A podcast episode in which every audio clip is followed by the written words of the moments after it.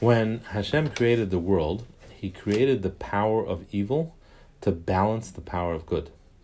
In every aspect of the world, where there is good, there is the potential for evil as well. Every person's avodah and test in this world, and mankind as a whole, are expected to eradicate evil through denying it power, refraining from committing evil deeds.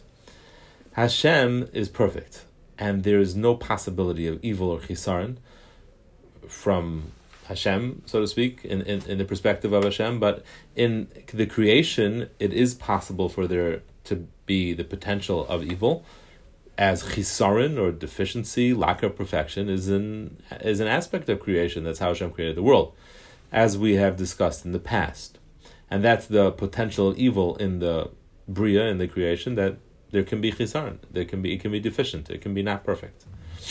So whatever good there is in the world has an equal power of evil. And the work of a person is to identify the evil and banish it from the world through connecting and becoming close to Hashem, who is the ultimate good. Through this, good becomes the definition of the world forever. All things that we've talked about at length. This is what the pasuk in Koheles is referring to when it says Gam zeh le'umaz zeh asalakim Hakadosh Baruch Hu created one uh, in in accordance corresponding to the other, meaning good and evil. In only one respect does good have an advantage over evil, and that's because good has its root in the perfection of Hashem and is therefore eternal. Whereas evil is just a byproduct of creation to make things, to level the playing field, so to speak, and is there only to test a person's motivation and perseverance. The same way Hashem created the ability to achieve divine wisdom and understanding and to grasp things which aren't humanly possible through Ruach HaKodesh, likewise Hashem made the potential for the opposite, that a person can bring upon himself a Ruach HaTumah, which is also not natural, and this is the concept of magic and witchcraft, kishuf, communing with dead spirits, Doresh El HaMeisim, which the Torah prohibits. They too, through utilizing certain names and words under certain conditions, can bring upon themselves a power of evil and tuma and defilement, which takes the person, the practicer, practitioner, far away from Hashem, the exact opposite of Deveikus in Hashem. And this power comes from the potential evil which resides in this world, created by Hashem to balance the good utilizing this power can also change the nature of the world and cause miracles to occur, you know, which is the what's associated always with witchcraft, to do miraculous things, because Hashem decreed that this power should be available to evil as well.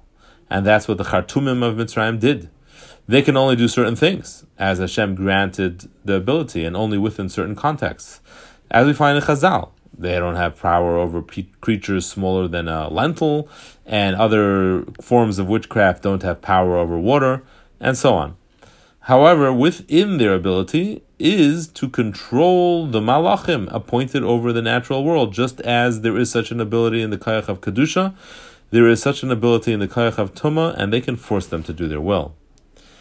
And this is what Chazal mean when they say that the word kishafim which is witchcraft, is from the root of shemakrishim pamalya shalmaila, which means they weaken the host of heaven, which sounds kind of scary, but what it means is that they're given control over the malachim and can force them to do as they want, just as the Kayach HaKedusha, through utilizing Hashem's name, can have malachim do as the person desires.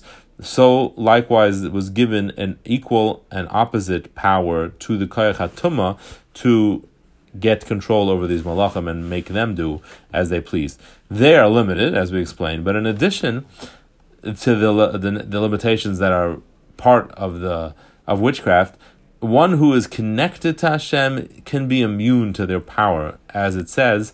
The Gemara there says, the Gemara Sanhedrin, "Ein oid milvadai afiluk shafim." Someone who is truly ein oid milvadai understands there is no one, no other power, no other uh, no, no other force that can have any effect in the world other than Hashem. If someone is a great tzaddik and fully davuk in Hashem, magic can affect him, and he'll be saved through siyata deshmaya.